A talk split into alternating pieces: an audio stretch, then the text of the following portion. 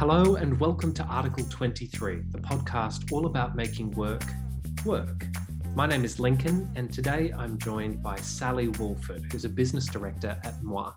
This week, the ABS personal safety data came out, and we heard that 5 million women and 2.2 million men have experienced sexual harassment at least once in their lifetime. This follows on from the Respect at Work report by the Australian Human Rights Commission that highlighted that 33% of people who'd been in the workforce in the past five years had experienced workplace sexual harassment.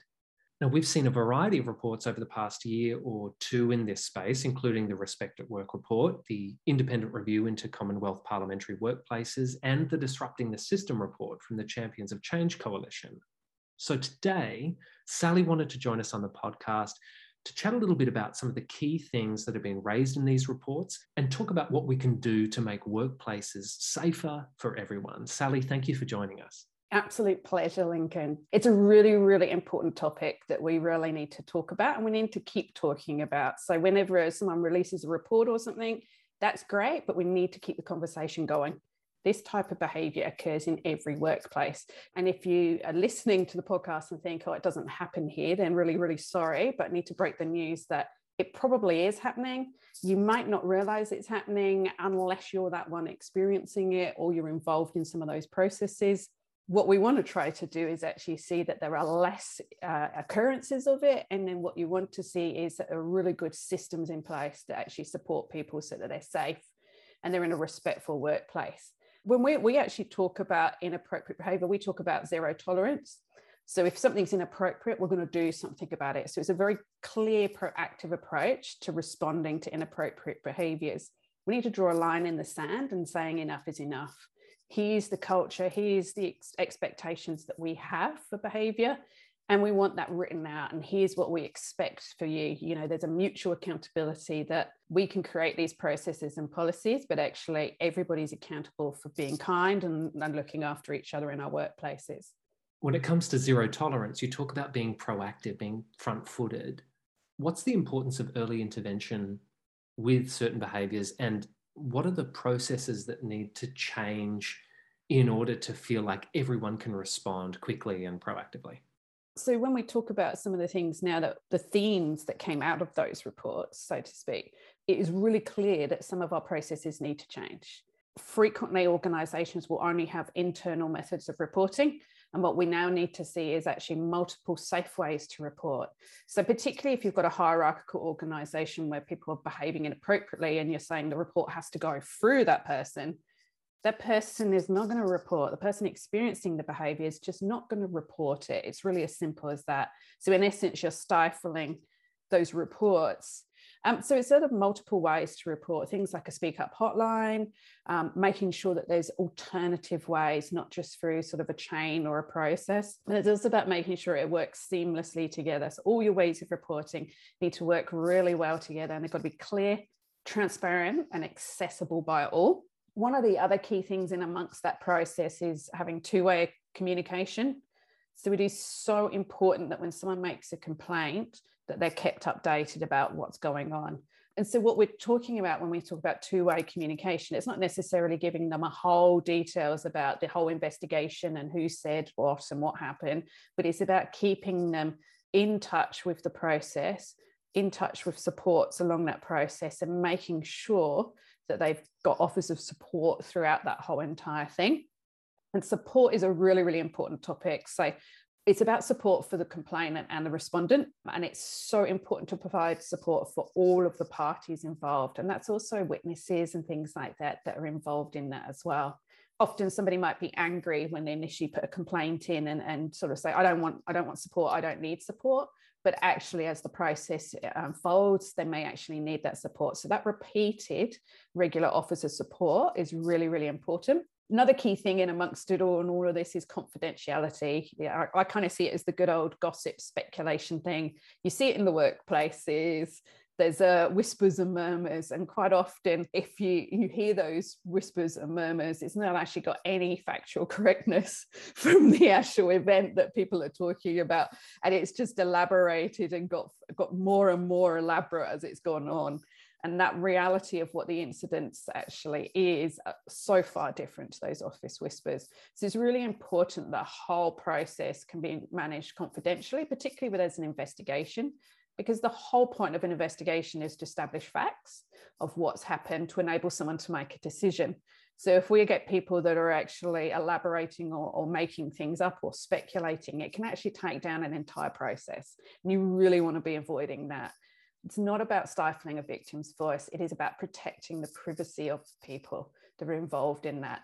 And it's about ensuring that with that confidentiality, you get an increase of confidence in the processes so that more people feel comfortable to come forward as well. I want to ask you, Sally, about a term that's being used increasingly, which is trauma informed. What does that mean and how do we implement that? So, when we talk about trauma informed, it's about the impact on a person and it's, it's about supporting them to feel safe in that system and not re traumatizing them. So, if they've experienced inappropriate behavior over a period of time, it's really, really can be quite traumatic for people.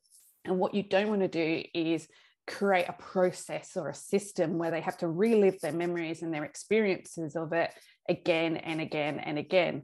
So, in some instances, uh, I've seen where people have a process and you you put your complaint in and then no one actually reads that complaint and then you have to talk to another person with the complaint and then it goes to the next stage and you have to talk to the next person with the complaint. So what you're trying to do is actually use that first story or that experience that they're telling you so they don't have to keep telling you again and again because when we keep reliving trauma it has a huge impact on our physical emotional and psychological well-being. Super super important piece in amongst that Another question I have is around risk factors. What are some of the things that we need to look out for? And if we can mitigate some of those factors, get ahead of this agenda and, and make the workplace safer for people? Particularly, one of the factors is that reluctance to challenge unacceptable behavior of high value staff. So it's one of those things that if the person is seen as like they're really valued and they're really important to the overall business, we ignore some of the behaviors that they're doing. Um, and that's a real problem. There are some key factors such as less diverse workforces when you're dominated by one gender or an age group or a race or, or a particular culture it is a risk factor for inappropriate behavior so we always talk about it in the sense of the more inclusive you are the better you've got a chance of actually supporting safety for employees and making sure that it's actually a very inclusive and supportive environment. Linked in with that as well is that power imbalance. So, workplaces where there is a power imbalance, where one group, for example, have more decision making positions or things like that, that's where you see that power disparity. And that's where you're more likely to actually get sort of uh, inappropriate behaviors or have more risk of them. Um, alcohol in a work context overnight travel, for example, or when you're at conferences or social events. We're going up to Christmas, so everybody's having a Christmas party. Uh, there's more chance of uh, things happening and inappropriate behavior happening at those Christmas parties. We're getting better overall, um, but the, the risk is actually there. When we talk about personal risk factors, for example, um, the research tells us that you're more at risk of being bullied if you're younger. Minority groups, um, if you're a casual or new worker, like I said, and also if you're a volunteer. When we talk about sexual harassment and if you're more at risk, this is again where diversity really plays out. Um, you're more at risk of sexual harassment if you're a woman, if you're a younger worker, and we sort of say under 30 as young. Um, I'm no longer in that category, which is such a shame. Um, LGBTIQ plus. Uh, if you're an Aboriginal or Torres Strait Islander person, if you're someone living with a disability, if you're cultural linguistically diverse, or if you're a migrant or on a temporary visa. And the migrant temporary visa one is particularly relevant um, in the service industry um, because if you're on a temporary visa, quite often you need to be with, you, with a certain employer for a period of time to get your, your permanent visas. Um, and so there is a reluctance to actually report things. So obviously that's a great place to start. And knowing those risk factors helps to get the context. But what exactly is our role? Do we need to be an expert in this? How, beyond knowing, what can we do to make a workplace better for people? Quite often, people ex- place an expectation on themselves that they know exactly what needs to be done and an, an expert in this space.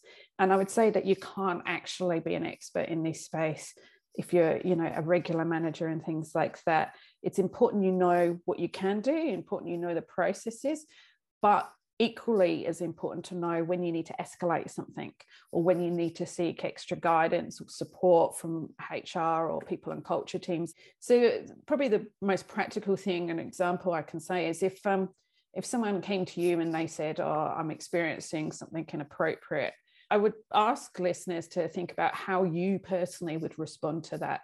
For me, there's a couple of things that are really clear, simple things that you can do straight up really acknowledge and demonstrate empathy to the person. Um, it is so important that you let them know that you believe them and you acknowledge the courage it's taken for them to speak with you and that it's okay to be upset about this and it's okay to have an emotional response. And when we talk about an emotional response, it might be that they're upset and crying, or it could be that they're angry, or you know they might have they might have um, inappropriate humor as well. It can sometimes be one of those emotional responses, and that's okay. It's also um, important that as the recipient of their story, not to retell the story back to them or use phrases such as, oh, yeah, that, that's like a time that I experienced X, Y, and Z. This is their story, and it's important that you enable them to tell the story in their words, in their way, in their time. And it's also making sure that you give ample space and time for them to talk to you all too often we're flitting and going between meetings and things like this and it's actually super important to give good amount of time and space to hear what what's happening. Key thing is to support their safety check that they're safe. If they're still in the workplace still with the people that are uh, perpetrating the behavior uh, if there's a safety factor that's about a criminal thing that's happened, then you absolutely need to escalate it straight away. But you need to encourage and give wraparound supports to the person straight out you know this might be an employee assistance program or some other form of support but just making sure that they've got support around them and that they're not alone. It's also about being really clear about your role what you can do and what you can't do. So for example um, particularly when it comes to confidentiality if there's a safety risk it can mean that you need to breach that confidentiality to to provide support and make sure the broader team or someone else is safe as well. So um, it's being really clear and explicit in what you can do, what you can't do. That's really super important. And you can't be the expert in everything. So don't assume that you're going to be able to handle it in every single circumstance because that's just not reality. So take the support yourself if you're the person that's actually receiving it as well. For any leaders listening, I imagine that it's a priority to understand what's going on in the workplace, to get a sense of how things have been, how they are, and in the future, how they've hopefully improved. How do we measure workplace culture? Previously, what we've seen is people mon- monitoring financial performance. But now, what we're starting to see is people actually monitoring culture performance. And some of the changes that will be coming in are that there's extra responsibility as a director of a board for you to actually be in this space. So the, the obligations are coming. It's going to happen. So it's important to get your heads up quite quickly and get moving in this space.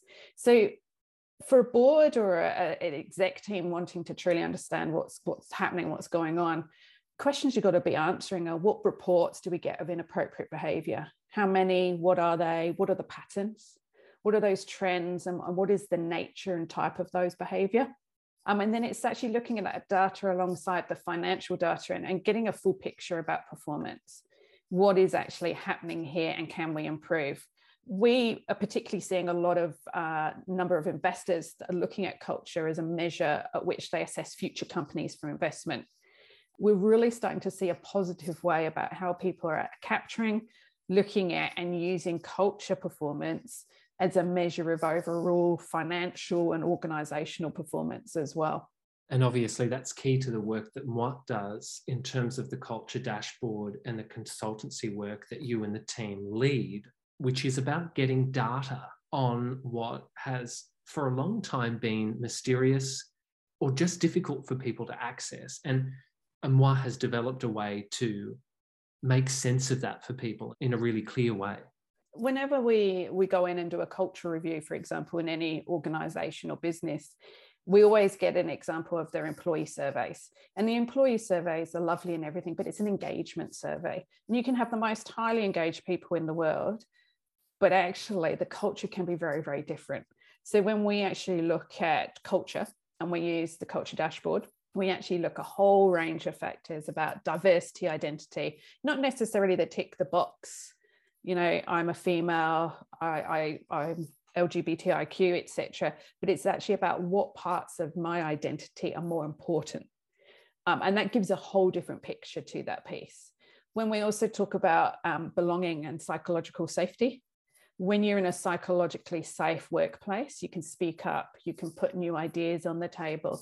And these are all really, really positive things that can only help an organization have a better business.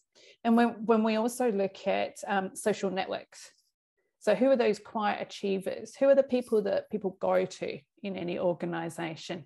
And you can start to see the patterns of what's actually happening within the organization. And like I said, when we talk about inappropriate behavior, you can't just talk about inappropriate behavior. You have to talk about the culture in which people are working and the environment in which they're working, because unless you can truly understand that and you can tell the story of your culture and understand it, then you can't actually really fully address some of those inappropriate things. So it's really important to have that baseline knowledge and understanding of who's here, how are they experiencing our workplace, and then building upon that. And the dashboard is an absolute ideal way that we can actually use that to, to tell the story back to the business about here's actually what's happening. Sally, to finish the podcast today, what are some key things that we can all consider over the Christmas break, over this time of reflection, to support our organization in the new year and to set it up right? I think there's probably two real key things that you need to do. I'm going to say dust off your policies and processes and have a really long, hard look at them. And if you can, get somebody who's experienced the process to be involved in giving you feedback what worked, what didn't work, the lived experience is very, very different to the one that's on the paper quite often. So take a good long hard look at your policies and processes. The second one i'd say is understand your culture and what are the standards of behavior that you expect in this space? What is it that you expect? Is it clear? Have you been communicating about that? And is it embedded in your culture and in your everyday work in your business? So do the behaviors for example that your leaders or your, your executive show do they support positive safe inclusive cultures? And are they accessible? And are they actually people that can uh, receive and, and, and take a complaint and not actually react badly? But the one thing that I would probably say amongst all of this is that it is so important in this space that we have that diverse, inclusive environment and respectful behavior that all intertwine together with your culture overall. I can't help but think of one thing that Moir uses to frame this, which is it's all very well to know it, but we have to show it. And then it's all very well to show it, but we have to grow it, that there is always room to improve, that there is always a conversation that we haven't had before we can learn from and help each other out. Absolutely. We're all learning continuously, and that's so, so important. And don't be scared to grow. Sally, thank you for joining us on the podcast. It's been an absolute pleasure. Thank you, Lincoln. And thank you to everyone for listening. We look forward to next time.